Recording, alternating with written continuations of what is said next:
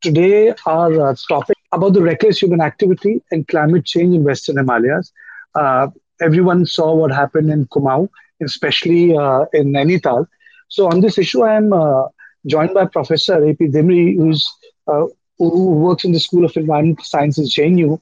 Uh, I'm also joined by Hridesh Joshi, journalist, author of Rage of River, environmental activist, and he has worked a lot in Uttarakhand. And I'm also joined by Kavita Upadhyay, uh, a journalist, someone interested in Himalayas, water dams, and uh, has studied water sciences uh, of the region and the issue of water. So I welcome uh, all of you. And let me uh, begin by asking this to Professor Dimri. Sir, how grave is the situation of climate change uh, coupled with man made activities, especially in the region of Garhwal and Kumaon? To you, sir. Thank you very much for inviting me.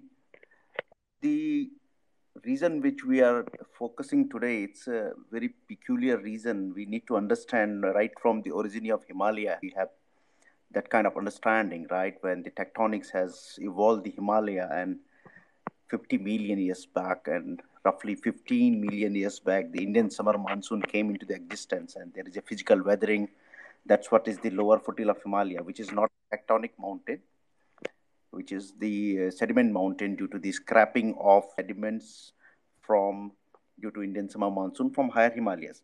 Now, point is, this is a very neogenic Himalaya, is a very neogenic mountain, very fragile mountain, and primarily the orientation of Himalaya in with the existing weather patterns is like uh, uh, very, very now interaction of Himalaya orography in the forcings.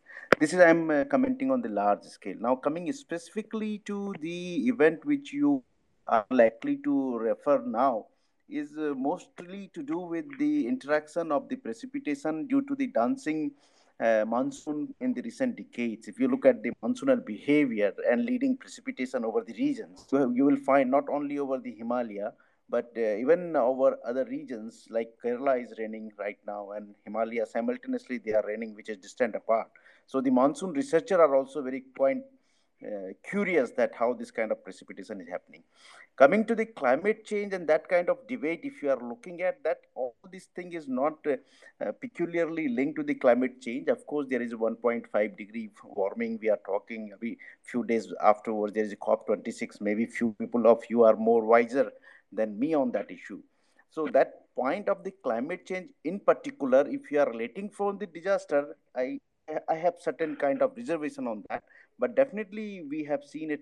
Uh, Professor Dimri, I think there's a mm, there was a bit of a issue with your line. Uh, once you are back, you know, uh, we'll take up this uh, issue with you. Hridesh, you have traveled a lot. You wrote on the Rage of River. Uh, Kavita, welcome. You have also joined. Uh, Hridesh, to you, what is the real issue? Man-made construction, uh, dams, uh, or all coupled together? Hridesh. Yeah, I, I, I don't know uh, if you can hear me clearly because I'm getting your voice, you know, crackled voice. But if you can hear me clearly, then I would like to tell. I completely agree with the professor uh, what he was saying. Uh, uh, both me and your other panelists, especially, especially Kavita, have been writing on environment and climate change, and we have been talking about the issue. We have been studying this issue, and we completely agree that the climate change is a reality uh, whoever has read the uh, 2018 report uh, SR6 uh, special report SR6 and the recent report of um, IPCC assessment report, he will know that not only climate change is happening, but it is really speeding very at a very high speed, and we are heading towards a disaster. But you know, getting behind, hiding behind climate everything which is happening due to uh, is is totally out of our hand because you know so much global warming is happening so much uh, you know uh, big emissions are there that we can't stop it now. Uh, in case of uttarakhand i would say it is more of a uh, kind of a administrative and municipal disaster. Uh, we have not done the things the way they should uh, be done. And if someone wants to read about it, uh, uh, uh a website uh, where uh, Kavita wrote two very good story. I have tweeted them out also today in July, and I also contribute to that website. she had very clearly written in her stories that what we are doing to Sattal Nainital, and other uh, other all the lake cities around, uh, that will lead to some kind of disaster. And what we have seen is uh, because we have approached that area, we have dumped all the debris and all the construction material in, into the lake, into the lake, and that's why we are, we are seeing this aggravated situation. If we have to fight with this we cannot uh, uh, you know ignore kind of uh, things which are going wrong be uh, the urban um, uh, floods we are seeing every year. And right now i'm in uttar pradesh. I'm watching how ganga floodplain is being encroached everywhere till bihar jharkhand everywhere so this is something we will have to the town planners and the other people will have to take care of and definitely, um, uh, though climate change is a reality, but we will have to understand that we will have to work, uh, and we will we will also have to come out of the mindset that we can conquer the nature. Okay. Okay. Let me, uh, Hitesh, uh, you used the word, and let me take this issue to Kavita. Let me take this issue to Kavita. Kavita, uh, Hitesh used the word administrative and municipal disaster uh, when it comes to Nainital, Sattal, and Bhimtal. Can you elaborate on it when he uses the word administrative and municipal disaster? So, uh, I would like to say that he's correct when he uses those terms because we can't dump everything onto climate change only. Yes, it is a reality, but there are ways. There is a term called disaster mitigation. There is a term because those things exist. There is a way to mitigate disasters. So, for example, when you know there is an alert that has been issued for heavy rainfall or very heavy rainfall, what do you do with your lakes? You have to keep the water level lower so that when rainfall happens, the lakes are in a situation to accommodate some rain water. But what happened, for example, in Nainital is that the lake was full to its maximum capacity. So when there was a red alert already in place, why wasn't the lake empty to a certain uh, level rainwater could be accommodated in it so that's where that's what you would you would call a municipal failure secondly there are gates in, in Nainital, for example, there are gates to let out water from the lake. There are sluice gates in place. The gates were shut even after the lake had overflown. The gates were shut. So that's that's where municipal disaster the term comes into place. That there could be measures in on time to reduce the intensity or the impact of the disaster at least and water could have been released beforehand to accommodate the rainwater that was about to come so that didn't happen um, yeah so that's what i would say is where uh, municipal disaster comes into place the term. But then you know if we if we if we talk about municipal administrative disaster that is one part of it. But kavita you have also been writing uh, upon uh, on the issue of small changes being made small development. Can you weave it into this issue of uh, uh you know this man-made ecology eating into the the older ecology which is the ecology of nature. Can you elaborate on that? And then I'll take this uh, issue to both Fish and Professor Dimri. Kartik, I'm really sorry I couldn't hear the first part of the question. I think the network in, in Nainital is still really bad, so we'll have to repeat your okay. question again. I, I was talking about this, this, there is an ecology, which is a natural ecology. What we have done in Garhwal and Kumaon is we have created an ecology. This is Anthropocene ecology mm-hmm. of bricks, of dams, of buildings there are small, small ecologies, urban ecologies. How are they affecting the environment of Kumaon and Uttarakhand? So, how development has happened um, is that we think big structures or buildings, uh, if we see those in place or of a certain length and width, that is development. Having a certain kind of road, having a certain kind of building in place, uh, that looks, when we think of development, that's what we think of, having those things in place now uh, that is what has happened. We've been following a very unsustainable way of development. The development that would work for a new delhi does not work for a himalayan region. The kind of buildings or roads that that would work for a new delhi may not work in uttarakhand but we've been following a very new delhi way of development or looking at development. And that's what we see the proliferation of those projects those buildings the, the construction that is coming up so that now has to change because now we see that this is becoming very unsustainable looking at climate disasters in areas like Uttarakhand or other Himalayan areas. So, uh, there was a flood in February, on February 7 uh, this year. And before this, before this February flood, the idea, even in Uttarakhand, the activists, environmentalists would always say that big projects are a problem, big dams are a problem, a big infrastructure projects like uh, uh, longer roads are a problem. But the February disaster showed us that smaller projects could also cause, cause immense havoc. So there was a 13.2 megawatt dam that was hit by floods, and that's where disaster started happening because this dam got damaged. A number of people died here, and then it went downstream. Another dam got damaged. That was an example. I think that was a shift in how we look at uh, projects, even development. Uh, you don't have to always look at larger projects. Smaller projects, smaller buildings uh, could also be at the very center of how disasters could happen and how ecology of the Himalayan areas could be impacted. So, um, for example, even now, uh, there are no large projects in the area where these rainfalls happened over the past days. But you have buildings built near lakes, or you have buildings built near rivers, or you have choked uh, the catchment areas of uh, lakes. So, what happens is that the water that should that would have ideally gone, un, gone under the ground now becomes surface water. So it flows over the surface. That increases runoff, which increases, so these are valleys. All the water that will flow from the surface will go to the river. That increases the amount of water in the rivers because of all this runoff over concrete structures.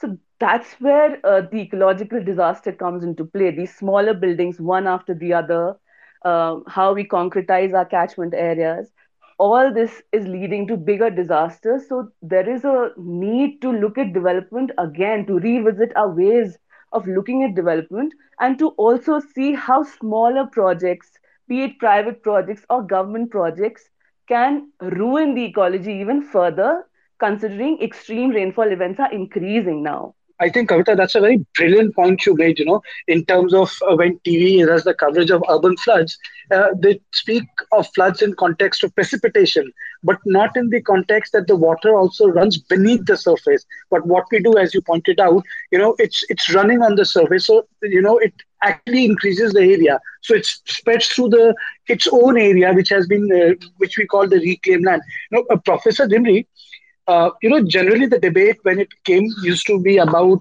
uh, mountains or fragile ecology. There were two people there, environment and development. So people would argument would be imperative of uh, development and balancing environment.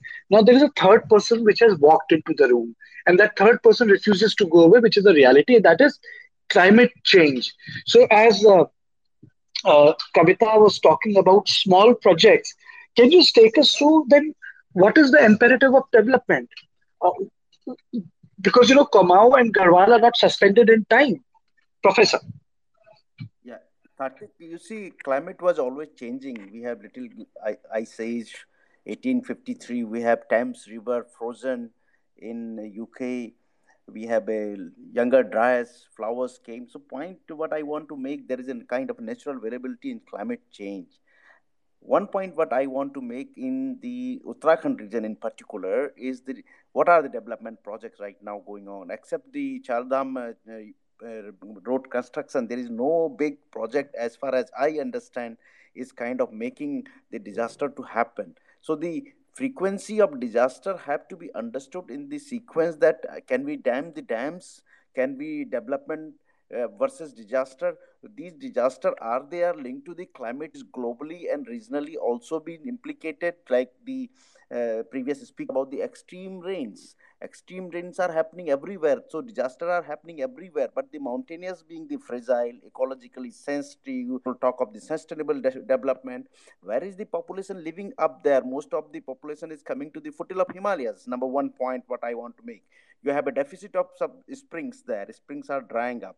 So you have subsurface soil is kind of dry. Even is the aquifers are drier right now as of now Now, the point is if we have 100 gallon of water and our capacity is of only 10 gallon of water, where this 100, 100 uh, rest of the 19 gallon of water will flow off right? We have studies where we have shown that till 2050, the upper the Ganges, Yamuna, and they will double the flow because of the glacier and cryosphere and permafrost melt. But after 2050, the melt will drastically come down because of the climate change. So climate change is primarily not a kind of a singular event. It happens today and then goes off.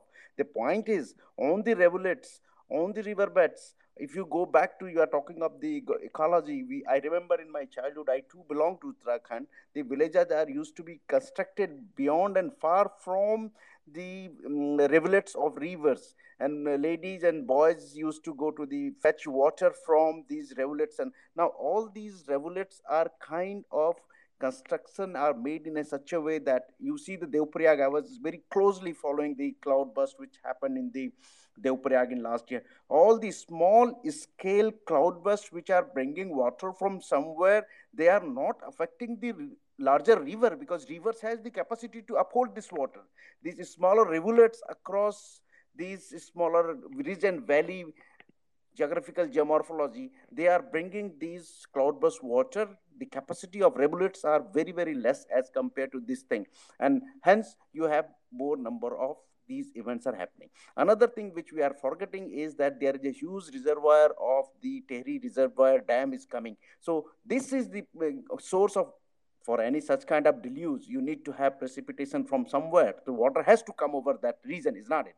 So where is this water coming from? So any kind of disturbance which are coming as a low pressure system over the region, it sucks the water from very nearby water body. It need not to be brought in from the Indian Ocean or Arabian Ocean because that's a larger margin of travel northward propagation. And this is the time when monsoon is exiting from the Indian subcontinent, October, November. So this is a very peculiar situation that monsoon hold it up back and it yielded certain kind of atmospheric situations, conditions under which the water from, picked up from uh, which are locally over the Uttarakhand region.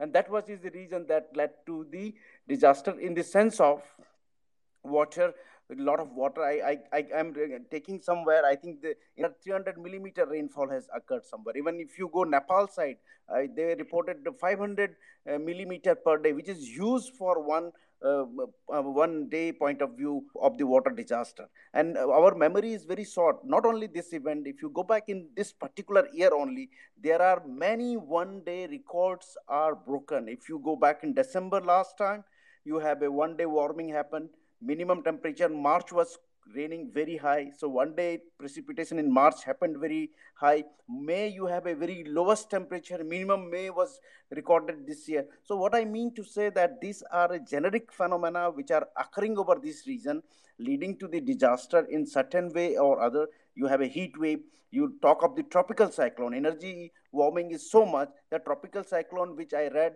used to be landfall within the Orissa subcoast. They are entering to the uh, Jharkhand region. Even Bihar, the Amphan came so inside and not only came inside, it brought in a lot of moisture and rain continuously up to the Jharkhand region. So atmosphere holding capacity because of this increase of temperature is very, very peculiar. So most of the moisture by virtue of the increased temperature is upheld in the uh, atmosphere, free atmosphere, but the point is it's not only getting upholded it is only raining in one particular point which is not dripping everywhere which used to happen earlier time that's what i have to add kartik kartike there is a word you used and i would like to take this to hridesh hridesh you know uh, professor used the word char dham construction being the only big construction which is happening uh, do you think that the massive road construction in western himalayas is actually uh, challenging the limits of natural ecology, the integrity of the mountains? So uh, to make it simple, I will I will I will just share my uh, my understanding and what I have seen as a reporter. Uh, anyone, any reporter who has uh, followed the hearings of NGT and uh, who has followed the entire process of building this road, he or she will tell you that very shamelessly the the the uh, the government's own rule, the the government's own guidelines, and the law was flouted to build this road. a road, a wider road. We were we, we, we were we were asked to believe wider road, a road like a runway, uh, aeroplane runway. Uh, you know, we are we will build such kind of a road, and it will bring a lot of prostitutes.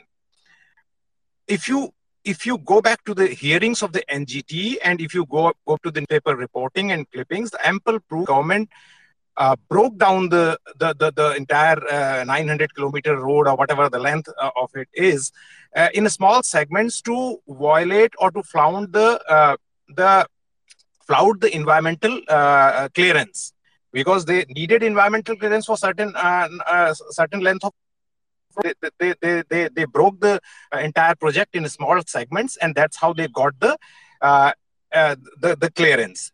They did not follow the norms of building the muck dumping zone and they entirely cut down the uh, cut down the mountain and uh, threw it in the river.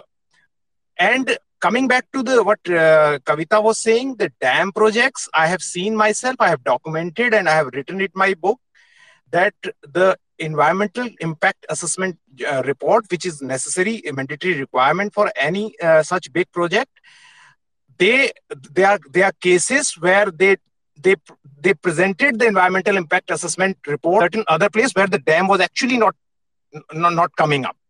So the row uh, the dam dam was building at place one and they were giving the environmental uh, they, they were showing the place two for the environmental assessment another thing which i want to uh, uh, want to tell you that they are telling us that you know this will bring bring a lot of prosperity but anyone who is following climate change, who is following these research papers, will show that this is actually the environmental cost is actually becomes becoming so heavy that it is impacting your GDP.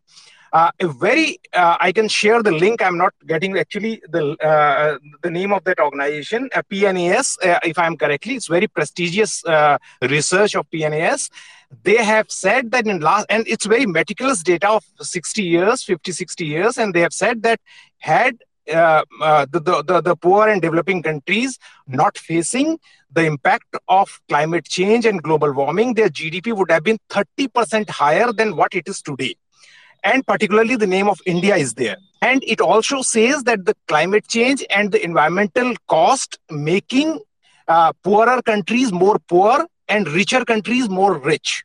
So we will have to take care of this. What Professor was saying correct is that in Eastern Ghats, in simple language, if I could explain this to my uh, to, to, to, the listeners, that earlier the cyclones were hitting the Eastern uh, Ghats, and Eastern Ghats we know our uh, eastern coastline is thinly populated. So you know you have time to send the people in relief camps. You have time to save them, and you suffer relatively lesser damage in terms of economy and human life. But now the nature of climate change and global warming is such that Arabian Sea is also warming up, and we are witnessing cyclones from western west coast also. So you know that uh, you know very well the uh, uh, Western Ghats. These the western coastline is very thickly populated. Be Mumbai, be Goa, be Kerala. So people live uh, on the coast. So if they start happening as they are happening every year in eastern coast, they are actually in last four years they have we have seen uh, ample number of cyclones in west coast. We can understand what kind of environmental and what kind of loss we will suffer because 25 crore people 250 million people they live along 7500 kilometer long mainland coastline and they not only live there but most of them uh, depend for their livelihood also. These dams not only in himalayas but other places also creating other kind of problems also. Uh, if they are not built sustainably uh, no one is saying that th- there should be no dam there should be no road. But I have seen driving in Himalayas that a, thinner road, a less wider road, which is thickly uh, forested, will be more sustainable. Which we, during Kedarnath disaster we saw it. We were using mostly the Mandal road, which is a reserve forest and very thickly populated. So what I'm trying to say that if we keep on building roads, be in Himalayas or be in, uh, uh, in, in plain areas, they also hold the sediments and water and the salinity uh, of the uh, of, of the sea increases and what that does that that devastates the mangroves and other vegetations along the coast. That's how that's how when the cyclone comes the water comes much deeper. If the uh, if, the mangroves are not uh, you know properly grown and if they are being affected due to this. So the, you know it's very complicated and we have to understand the problem is that the mainstream media which is television media it has set a kind of a cockfight every evening and these things idea exchange what i should learn from you what i should learn from Pro- professor Dimri what professor Dimri can learn from kavita's experience or my experience. These ideas exchange happening in mainstream media and we should actually amplify this also that's why uh, these things remain you know it becomes a event. When this happens we discuss about it in spaces like this where lesser number of people i believe come and you know uh, they are very already i mean it's a kind of preaching to the choir. They, they, they already believe this what i'm saying. So it doesn't reach to the people who actually should change their you know um, you know i'll take this issue of dam to uh, kavita now but do you feel that th- there should be some sort of restriction of tourists who come from uh, North India to Uttarakhand. You know what I witnessed uh, in last two months was because of the whole international traffic was stopped. Suddenly, they you know you had miles long of traffic jam in Haldwani and Kaladungi, which means that uh, do we need to does Uttarakhand need to have that sort of sustainability which Bhutan has done, restricting the movement of people to uh, you know sustain and nurture its ecology, Hitesh? Okay, you are asking me. I thought uh, uh, you are asking me. yes, yes. to Kavita. Uh, then I'll go to Kavita. Yes. Your voice was breaking. Can you just recapitulate your the, your, your question? Uh, can you come up again, please? My my question to you was: Do we need to ensure that the volume of people who are going to Uttarakhand needs to be regulated the way Bhutan does? I, I, I, think that it, it, it has to be, you know, uh, there should be some discipline. I won't say that, you know, uh, we can't manage those tourists, but those tourists cannot trample on the bugyals and, you know, the meadows. Uh, you know, we should understand and prepare for kind of the water crisis it will bring with us. Uh, they should not make, you know, the, the, we, uh, you must be knowing uh, kind of the Chamoli marriage a few years back. Two very rich brothers from South Africa came and they turned the entire ecologically sensitive bugyal into a, a dump yard only because they have money. They have flouted it, every norm, and it, it it flies on the face of you know our society and judiciary and everything. You know they were they were they were charged penalty. Also, I didn't follow what happened. But this these things are these things are happening. So they should know, and people should know that this is a irreversible damage which they are do, doing to this. This uh, awareness should be there, and there should be heavy penalties when people do this. But the problem is that the person, the people who are who are responsible for protecting the environment, so the regulatory body, sometimes they become, uh, you know, part uh, part of the uh, this kind of uh, uh, the, the, the, problem. So th- that is very important, and uh, I think eco- the ecologically in, in ecologically sensitive area, a lot of things you know can bring to educate people, and then can bring a lot of prosperity. but the the tourism and that entire thing, the, the the business has to be tuned in in that that way also. You know that has to be uh, taken care of. Uh, that is something uh, which I would like to submit. you know, answer to your question. Question. Okay, is it okay? Okay, very nicely put. Kavita, tell me one thing. Isn't it ironical? And can you take us through the reasons? You know, it's where the water comes from. You know, Himachal Pradesh, uh, Yamuna and Ganga flow from uh, Uttarakhand, and you have areas in Uttarakhand where you don't have water, uh, like Mukteshwar. You know, Mukteshwar falls short of water.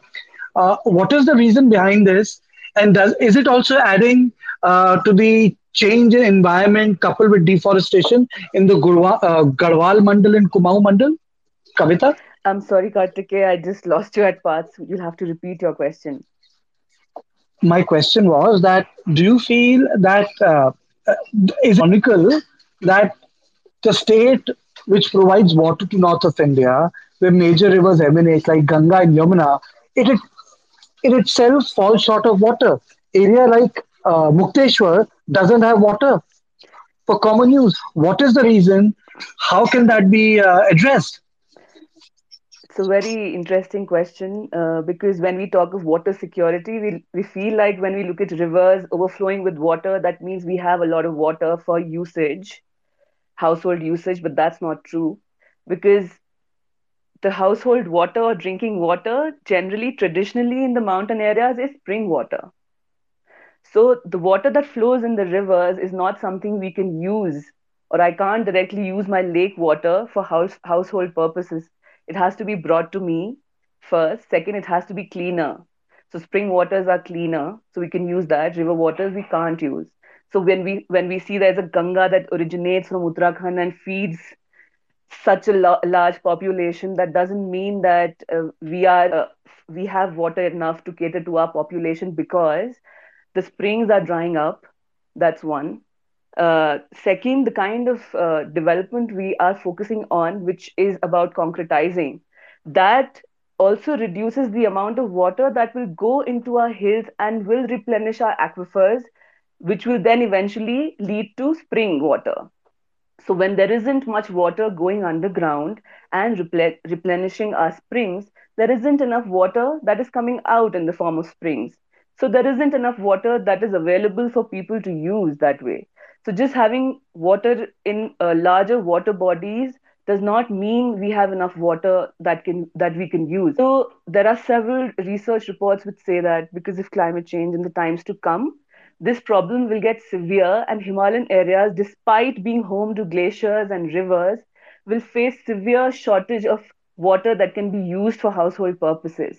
So this is very ironical, the fact that we are home to rivers and we won't have water for using uh, for our personal usage.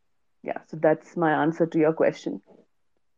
Uh, uh, you know, uh, Professor Dimri, if you can listen to me, this the question which Kavita answered in context of water you know, are these issues because that the regulatory body, which Hridesh also pointed out, is not listening to people like you, environmental uh, scientists, people who have done studies on climate change, uh, the, the, sort of interface between academics and the regulatory bodies? Uh, Kartikeya, it's a very funny in Uttarakhand in particular with my interaction, and I'm tired and lo- left it also to pursue. Actually, everybody knows everything, and that is the biggest problem. And uh, most of the people are looking for what not what we know; they are looking for what we do not know and argue on that, right?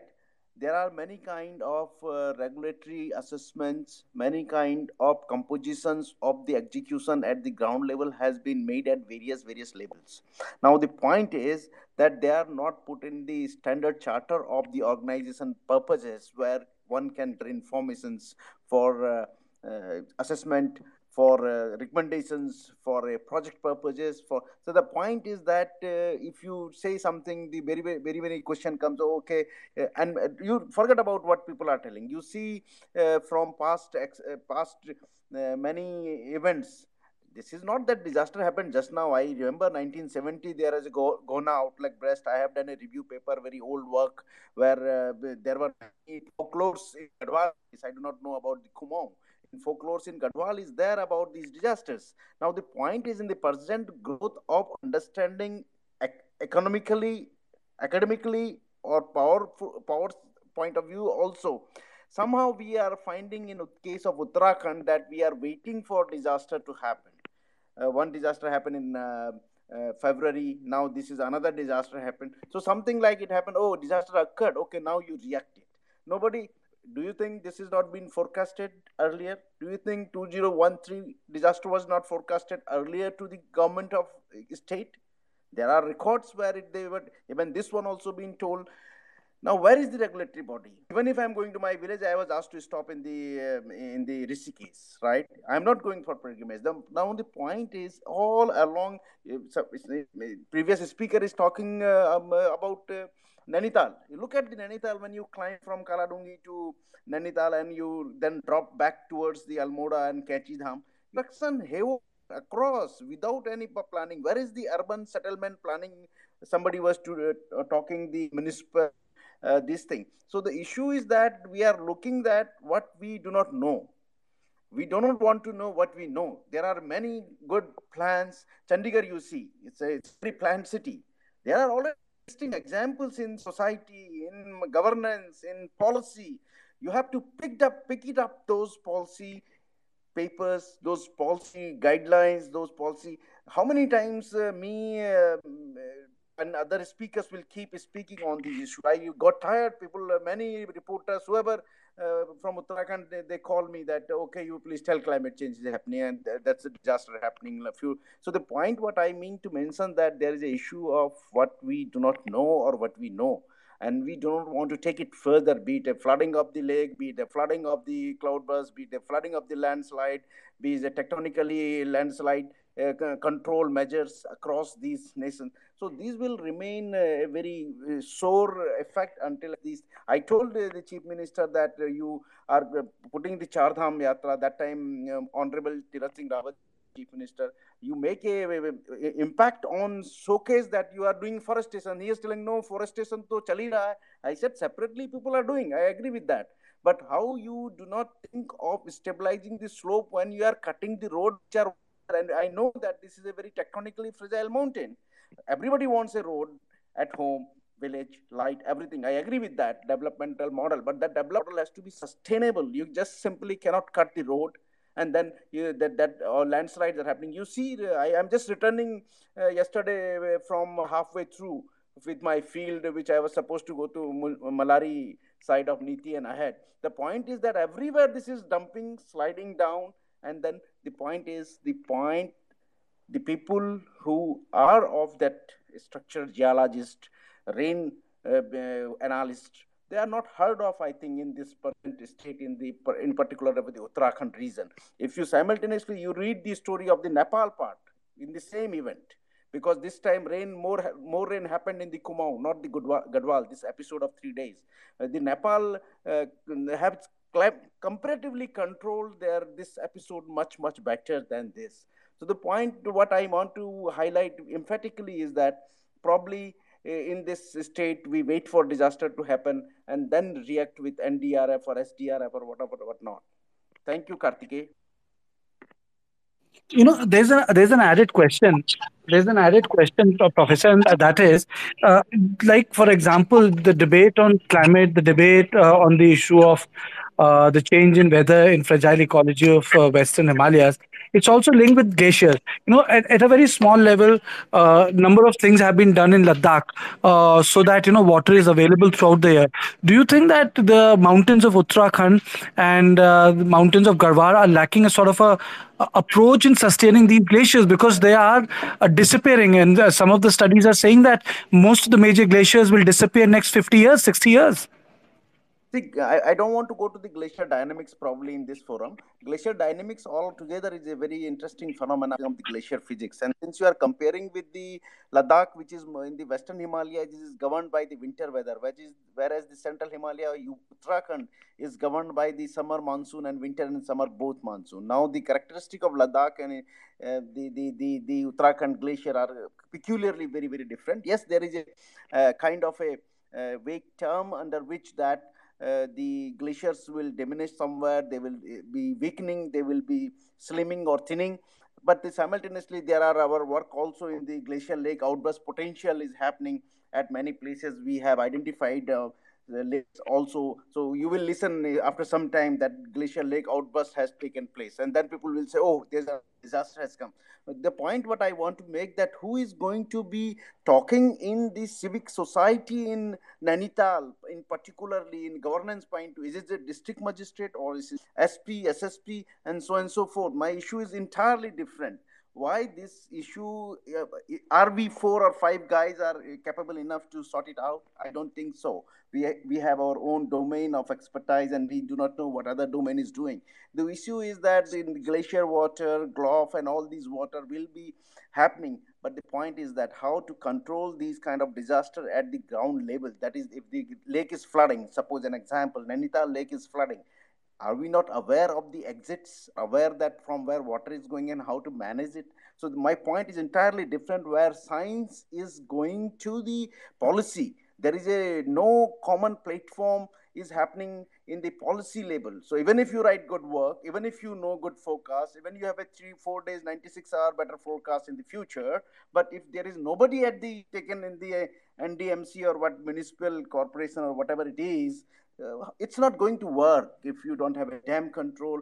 You see, in Kerala also, the problem happened last time. Kerala was flooded because dam gates were open. So it's the contrary of what my speaker was telling before. Because they opened the dam gates and Kerala is flooded. So it's the contrary. So now my point is that where you will open the gate, where you will not open the gate. So these are the few issues which to come in the policy level. Until unless a policy planning and governance has not come, maybe I will keep working on climate change till my life. And thank you, Kartikeya. Uh, thank you. I uh, thank to, you. I want uh, to. I want to say something here, if I'm allowed to. T- uh, okay. Yeah. Sure. Go ahead. So I think I would add to what Professor Dimri said. In terms of when we talk of releasing water, also how much water has to be released when before a a big extreme weather event or not that is very policy that's a policy level decision that somebody has to make the the people who are occupy, occupying those positions have to make those decisions. And we often see that either wrong decisions are made are made or decisions are delayed. That's one problem. The second thing about GLOFs glacial lake outburst floods that professor talked about. So i have an example that i want to share. So that disaster that happened in 2013 was largely a result of a glacial lake that breached. So there was extreme rainfall. There was an existing glacial lake uh, and the lake got filled. And this lake was at a higher altitude from Kedarnath, uh, the temple. And the lake breached, and there was flooding downstream in the Kedarnath valley. Thousands of people died. The official figures would say 4,000, 6,000. Unofficially, it would it, it was around 20,000 people who probably died in that disaster. So in 2015, the Wadia Institute of Himalayan Geology in Dehradun came up with, an, with a glacial lake inventory for Uttarakhand and they projected that due to climate change, the number of glacial lakes are increasing uh, in size and number, which means that there is a lot of, there could be an expectation of many glacial lake outbursts in future because of climate change. So they said that there are around 1,266 uh, glacial lakes in Uttarakhand, and they came up with this inventory. So I got to know about it. I was working on something on glacial lakes at that time. And I took it to the disaster management department in Dehradun. And I said, Oh, see, we have this great data with us now, and we can do something about it. The disaster management department can actually see which glacial lakes are might be a cause of uh, trouble in future and they can address this issue they can probably monitor these lakes better probably uh, shift the population uh, to safer areas from the downstream areas of uh, glacial lakes which might burst in future, etc. So I did a lot of back and forth between Wadia Institute and the Disaster Management Department, which comes under the, under the state government. But ultimately, what happened is that Wadia Institute told me that they have not even communicated this report officially to the Disaster Management Department because it's not their prerogative it is not their job to tell the state that they have come up with this inventory. One. Second, the disaster management department said, oh, but the Wadia Institute hasn't told us about this inventory, so it's not our job to take any action on their inventory. And they also said later that they don't even have enough people to monitor, nor the funds to do this kind of monitoring. So you see, even if there are so many academic reports or so many academics, journalists, people, locals, environmentalists talking about these issues, there are so many other challenges that policymakers would also face. They might not have uh, the resources, they might not be willing to come up with those resources. So there are these issues are really, really complex, and it and as Professor Dimri said, it feels like we'll all spend our lifetimes talking about the same things again and again and again, only only hoping that some action is taken on the issues that we raise. You know, Kavita, you uh, you have uh, uh, taken forward the point, a very pertinent point which uh, Professor Dimri made. But you know, I would like to bring in Hridesh. Hridesh uh, covered uh, the uh, 2013 disaster very intensively. He, I remember being in the same profession, one of the few reporters, you know, who who trekked all the way, you know, because it was very difficult. The roads was, uh, the, you know, the, because of the landslides, uh, the vehicularity was not possible. Hridesh, you know, the point which Professor Dimri and the point which Kavita made can you correlate it with your experience of 2013? Uh, for that, for that experience, I would like to I would like to tell you, Kartikeya, one very important thing. Kavita said the things are very complex, uh, uh, and uh, they are complex. Uh, I, I, largely agree with Professor what, what, Professor is saying. We can differ in very you know uh, fine details, but um, um, largely we are on the same page. But one thing be should be you know told to the people very openly and without any fear is that the the biggest problem uh, for many of the, many of the issues is corruption. I'll I, will i will tell you how. because you know you set a set narrative in a way especially in terms of these roads because uh, not only you know that as a journalist not only himalayas i have i have been traveling length and breadth of the country most of most of the time i'm not in my home now i'm traveling for last 2 days on bumpy roads of up uh, in the close to border of up and uh, nepal up and bihar and also in Uttarakhand, I can take you to hundreds of places, not scores of places, hundreds of the places. Roads are required, but the roads are not coming up. You know, they are building the roads where there is a lot of cushion of corruption and a lot of cushion of eyeballs is there. You know, I was covering just three years back uh, somewhere in Dwarahat, and I, I, I tracked up a village where a leopard, there are a lot of menace of leopards there, issue we can discuss uh, separately. But one leopard had killed a woman, and the daughter-in-law was saying had the road, uh, I mean, I, I tracked because there was no road. So she was saying कि अगर road होती तो हम माता जी को अस्पताल तक ले जा पाते और वो रोड की मार्क कर रहे हैं वहाँ पर दे आर ओनली फोर और five families the entire village was migrated so they are not building that road. That road is required. People are demanding to they know that the road is required. They can stop and prevent migration and slow down the migration. Building these roads will bring a lot of relief to the people. They are not building though. But what they are doing, that our uh, uh, road and tra- ministry, uh, the, uh, the central ministry is trying in the very fragile Mussoorie, where uh, what Kavita was mentioning that uh, Wadia Institute, Wadia Institute's report have cautioned that, you know, you can't do this to Mussoorie because, uh, you know, read history of Mussoorie. Mussoorie was a place where a lot of mining was there. It was stopped only because of that, because it is very fragile and, you know, it is on the tectonic, this in fault line. So, you know, these roads and all these things. So, why this happens? Because, you know, there is a lot of dishonesty what politicians and policymakers say and what, what they preach to us and what they practice. So, this has to be said. I have said this to many forums. Recently, I was invited in the capital of state to speak on this thing. I uh, And they were saying how journalists can amplify the, about the tourism. Uh, so, I said very uh, blatantly uh, to them that, you know, this is not job of a journalist to amplify what is trying to do. Journalist job is to write, write honestly about it then government can take away from the story in the right spirit they read the story and they can talk to the policymakers like professor who is here and uh, you know and take take our uh, write up to there and uh, uh, avail from that. I mean they are asking a set of journalists to amplify what they are doing and they are not doing what they are saying and they are doing what is policymakers said you don't do it. So you know across the country you go the roads where they are required they are not being built you know we see pictures in the remote areas where people are walking on uh, uh, taking the old person on cot and they are they have no um, facility of uh, to commute and they are building roads uh, where there is जैसे हिंदी में कहते हैं ना कि हमारे चार धाम में तो भगवान भी नीचे आ जाते हैं जाड़ों में तो वहाँ तक एक आप ऐसी रोड बनाना चाहते हैं that will not even bring you know zip past highways will never never bring uh, employment or rozgar whatever they try to build you have to you have to uh, develop a certain kind of infrastructure which will associate and relate the tourists uh, who is going to the pilgrimage or tourism in these hills. If you make a zip past highway, either it will break down during monsoon or people will start in the in the morning, uh, go to Guptakashi, take helicopter, in the evening they will be back to Dehradun. So where is the Rozgar uh, for the for, for a person who is there, uh, who is chai wala, dhaba wala, hotel, chota hotel wala. So th- these things have to be understood, and we should amplify while writing, and we should say it very openly that most of the time what is being said that is not being practiced. What is being practiced that is not being told to us.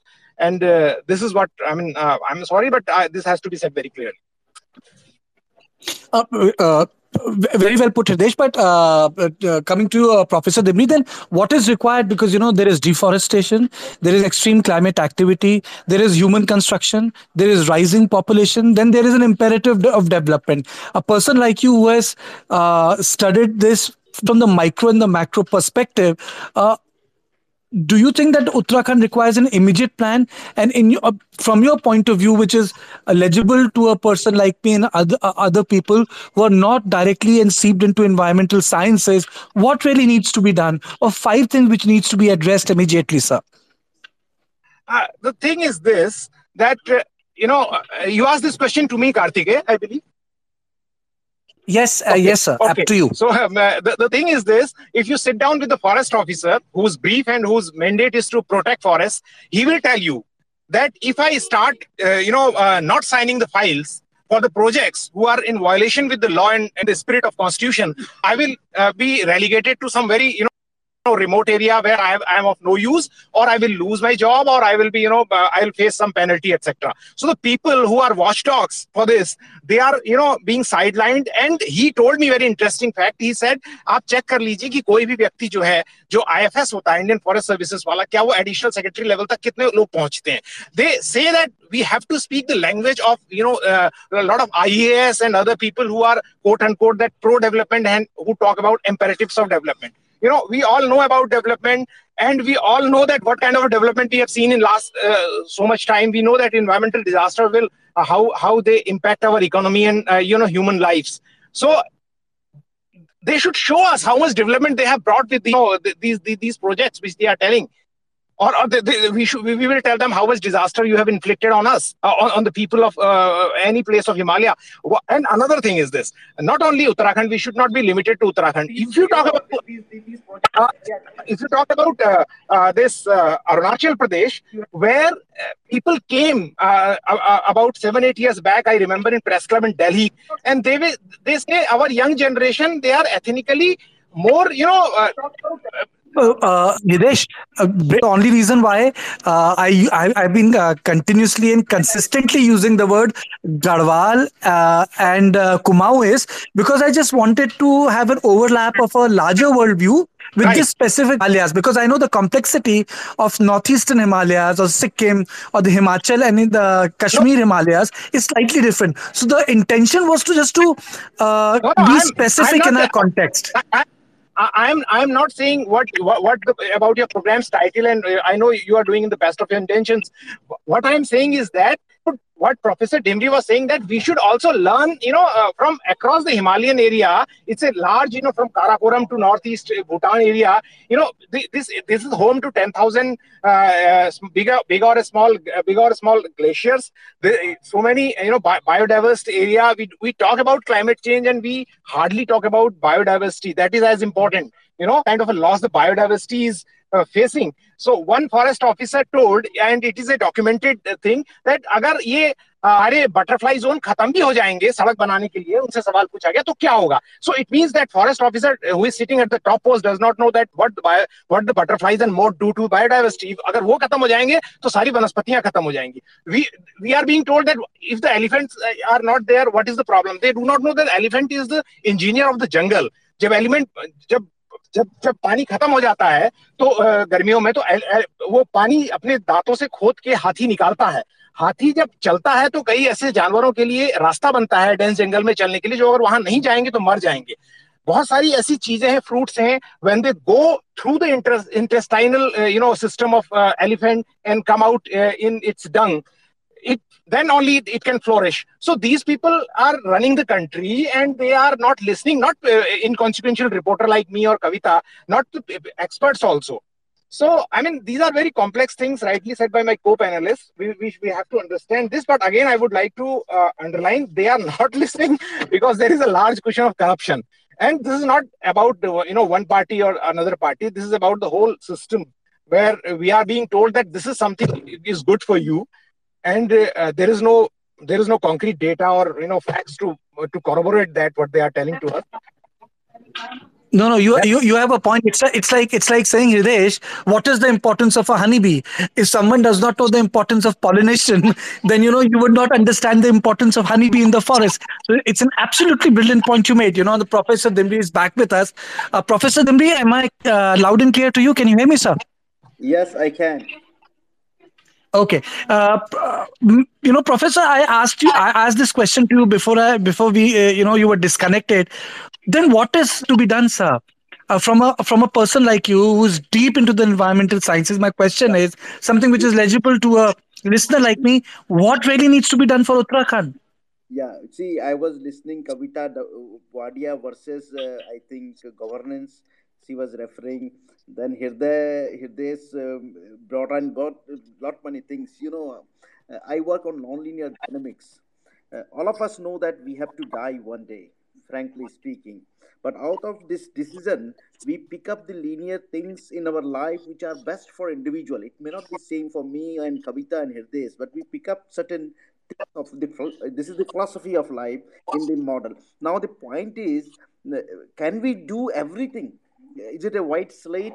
And uh, we write everything and fix it and uh, do it. So probably what we need to have we have to keep working working and working. And in due course of time you see to 2000 uh, first ipcc came in 1966 uh, 19, 1996 uh, nobody was knowing that climate change is going to be so peculiar. And just after uh, 10 13 years it was awarded a nobel prize for the purpose. Now the case is that are we of the opinion in case of uttarakhand to bring a policy paper? I know wadia has a limitation because it's a government of india department. It cannot function independently.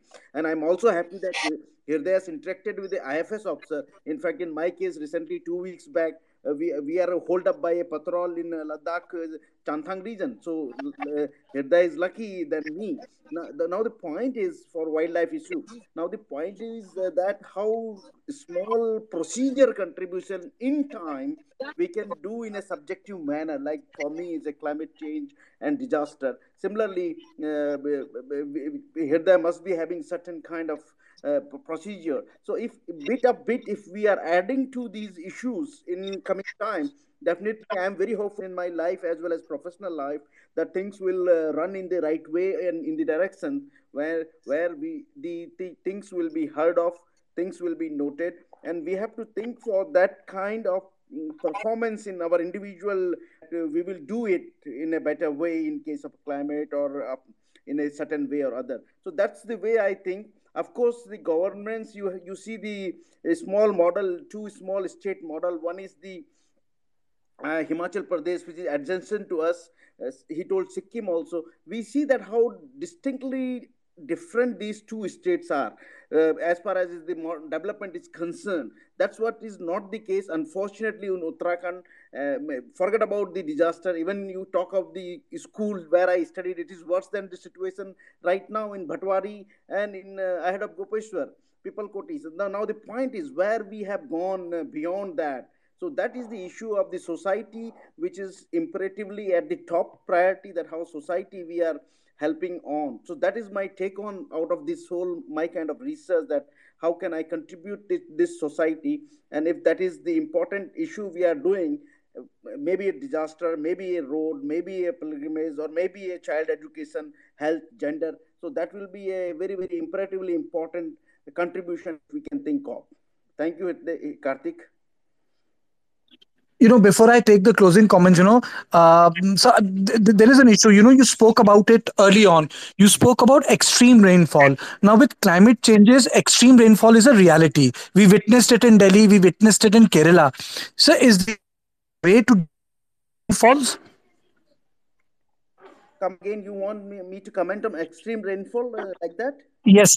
Okay. Yeah extreme rainfall is yes to be more because um, as I said that uh, we all wash utensil and there is a sponge right in our uh, wash basin uh, when we wash utensil. This sponge is filled with water when the atmospheric moisture is suppose you consider atmosphere like that. Now you touch at that sponge at one particular point and hold water triples at that particular point where you are poking with a finger on that sponge. Similar situation is happening nowadays that atmosphere is not raining everywhere homogeneously distributed over the space. So it is only coming at the point where it get this perturbation which pokes the sphere and hence this extreme rain is coming at that one particular point now this poking of this sponge or atmosphere which analogy i am trying to give it to is very difficult and deceptive to get into where it is. If you look at the Uttarakhand overall average rainfall, this deluge must not be more than very high than the average. It will be very closer to the average. But the problem is that rainfall take took place at one particular point it was not a homogeneously distributed. And that's what brings more disaster at one particular uh, area or one particular region where this kind of is happening. So extremes are likely to be increasing because temperature is increasing. Now since you have more energy uh, in the available potential energy in the free atmosphere. Now it is very critical to assess where this extreme is going to occur. That's the problem with our climate models because models are unable to capture that convection in the free atmosphere because we uh, Indian India is in a tropical region where convection is predominantly very, very acute and very uh, complex phenomena when the evaporation will occur when temperature is rising. So that is the few things that extreme is definitely going to happen. And extreme, when I say it's not only precipitation extreme, I am telling the temperature extreme, I am telling the cold days, cold extremes. And if these are extremes are happening, you will have a similarly translated to the health extremes also, health hazard also. So these are the all connected way uh, we have to have to see look into these extremes and there are very many researches on the monsoon extreme research fundamental research people across the institutes universities in india are providing very good background and backspace to these kind of uh, possible uh, policy decisions in the future that is very much possible thank you kartikeya uh, Prophet, you stay with me. I'll be taking a closing comment with you. I'll start with Kavita. So the closing comment with a question is Is it possible to decongest Uttarakhand? You stay in Nainital. Uh, Nainital from 1880 of Nainital of 2021 uh, is a difference between the sky and the land. Is it possible to do that? Everything is possible, only if one is willing, is what I believe in, and it's it's true actually. So what has come up again and again over the past years is that tourism is the backbone of Uttarakhand's economy, right? And it has been said early on by governments. There was the Congress government before this, which said, oh, we need to decentralize tourism because our tourist places like Nainital and Mussoorie are, are overflowing with tourist populations. We can't accommodate those many tourists. I live in Nainital. During tourist seasons, I, I can't even step into the market. It's just full. And this disaster, the extreme rainfall event happened on Tuesday. Wednesday morning, people were boating in the lake. So you can imagine the kind of crazy uh, tourist behavior that people have taken up to. I don't understand uh, what it is that people don't understand about climate and about fragile landscapes um, that makes them uh, take these extreme steps that they, they don't want to cancel uh, a trip that they've uh, already planned or they have to visit Nainital or they have to visit Mussoorie because I don't know why. Why can't it be a decentralized tourism uh, space? So one thing is that uh, to- tourism needs to be decentralized. It has to be done um, and the governments uh, previous governments have uh, said it that uh, you know you can't have one place with extreme tourist populations we don't have the resources not neither the capacity to have so many tourists to accommodate them nor to supply them with water vehicles anything so that needs to be done one second is when we think of tourism our entire idea of tourism has to change because if you look at it if tourism is uttarakhand's backbone and let's say if even if it's re- religious tourism or general tourism. So if a Kedarnath disaster happened, all governments have wanted the populations to be back to Kedarnath. So there has been constant messaging, oh, Kedarnath is safe. Please come and visit Kedarnath. Please come and visit Kedarnath. Why? Because if people don't visit these char so many people on the way, the chota dhaba walas, the hoteliers, everybody is going to lose business. The state government is going to lose a lot of money in this process, right? So we are only again even after these disasters we are only only looking at the the we're only walking on the same path that we were walking on regards to tourism and how we look at our economy. That has to be changed. There has to be newer ways of looking at tourism. Uh, tourism has to be sustainable in the state. So the entire view of looking at development, tourism, um, building Uttarakhand's economy has to change. And if tourism is at the center of this economy, then we cannot continue with the kind of tourism that we are continuing with at this point. So lessons have to be learned by people who visit Uttarakhand, also by policymakers who have to understand that you have to decentralize tourism uh, in the state and probably look at more sustainable ways of promoting tourism in the state. Mm-hmm. I think that's very well put. Hridesh, closing comments from you? Yeah, um, I will only add that, uh, you know, um, uh, what Kavita and Professor was saying, that uh, one book I'm translating of, uh, you know, uh, travel writer Bill Aitken, who came from Scotland uh, to India, walking and taking lift. And he traveled on foot Himalaya, and he says that higher Himalayas, you know, the peaks do not, you know, exhilarate me as much as the lower uh, you know, jungles and uh, Himalayan areas. you know that has to be communicated uh, to the people that you do not have to you know go to the always to the sensitive areas uh, you there you have to see everything but you should not rush and he also says that the travel writers the blames travel writers they can't uh, they, they say he says that uh, they can't uh, you know shrug away this blame that they popularize the sensitive areas by their writings and then there is a rush of tourists so that is one thing another thing is he he points out very important thing again जो बात मैं शुरू में कह रहा था कि how to live with the uh, how how to live with the uh, with the nature rather than thinking that we will conquer it he gives a very good example that he says that Sikhs always took pride in Hemkund Sahib, which is highest uh, religious shrine. No Hindu shrine is, uh, no big Hindu shrine is situated at such a height, more than 50, 15,000 feet. So what overseas Sikhs did, they pumped a lot of money and at the place of a very beautiful small Gurudwara, they made a huge Gurudwara at that height. And that is that was of no use because Sham ko to jo wahan par Granthi hai, the Granthi also comes down so he even he can't live. He says that when as a environmental lover and as a travel writer I go, that that piece of work, that the bigger Gurdwara, it doesn't you know it doesn't make me as happy as the beautiful shrine because that was in uh, you know in connection with nature. So these things are very important and we have to understand this. So Kedarnath with you know multiple helicopters landing every minute and you can't even use your mobile phone though there is a 4G network and hopefully 5G also will come and you can do a video call from there. Everything is in uh, Kedarnath. But that piece for which Kedarnath was uh, considered best uh, among all, uh, you know, uh, shrines, the, the pleasure of walking and meeting people and providing them uh, employment. So these are very, you know, but these things do not fit in the quote unquote idea of development, you know. So these are very important, and these are my closing comments. As an experience, wrong. I'm not a, you know, I'm not a academician or I'm I'm not an expert. There is nothing called right or wrong experience. Experience is an experience provides Yeah. a perspective. So, so I'm, and I think you have very uh, brilliantly argued it out. listen to it. Yeah, just listen to it. And uh, if you think that I'm talking rubbish, just forget it. But I mean, this is something which I have learned by traveling, reading, and you know, sitting with people. So if you know, uh, there are some places you have to speed up. There are some places where you have to slow down the pace. So that is where the prosperity of Uttarakhand lies, where the sustainability lies. So my final line will be: Thank you for inviting me and the other panelists, and thank you for everybody who was listening to this. That we cannot conquer nature; we will have to learn to live with it. And how we have to learn to live with it, that we all know. So to go to that. Uh, pro- very well put. Professor Dimri, closing comments from you?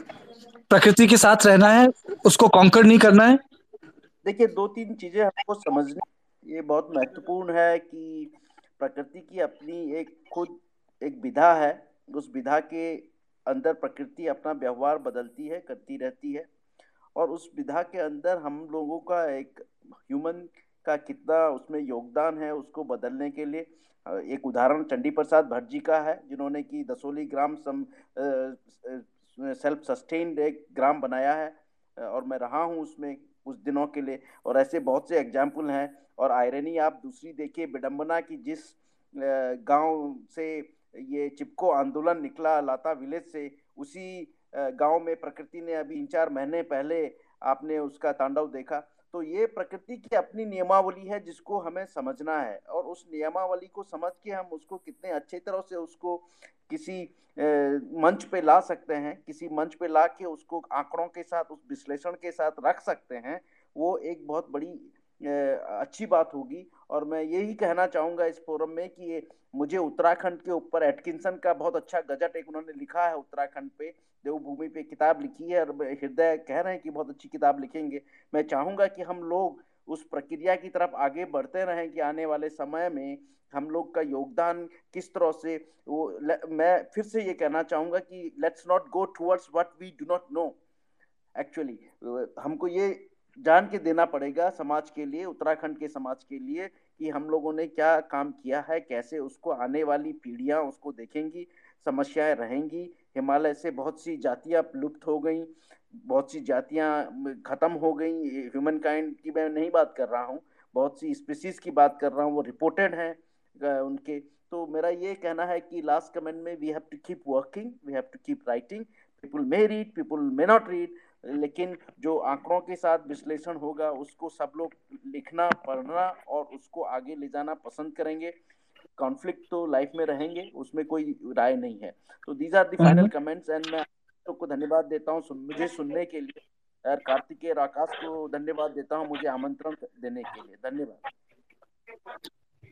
No, no, thank you. Uh, thank you. I think the biggest takeaway uh, for me uh, uh from this conversation or samvad I had was that it's about sustainable development, it's about sustainable living, it's about sustainable tourism. there were powerful points being made on uh, water con- uh, conservation, decongestion of cities and also the role which media has played you know it jumps from one disaster reporting episode to another without explaining that it has to be seen in the larger context of uh, climate change, deforestation, lack of eco biodiversity, and you know everything cannot be tied to the narrative of security because Chardham is being tied to the narrative of security, whereas the whole Chardham highway actually uh, eats into the logic which environmentalists have been pushing forward that the integrity of the mountains cannot be challenged. You know there were other things which I really wanted to bring in, for example, like pollution, uh, waste management, uh, water management, but nonetheless this was a very very informative uh, conversation. I thank all three of you uh, for making time for this uh, podcast on News9 Live. Thank you very much. Thank you. Thanks a lot. Bye-bye. Thank, Thank you, you.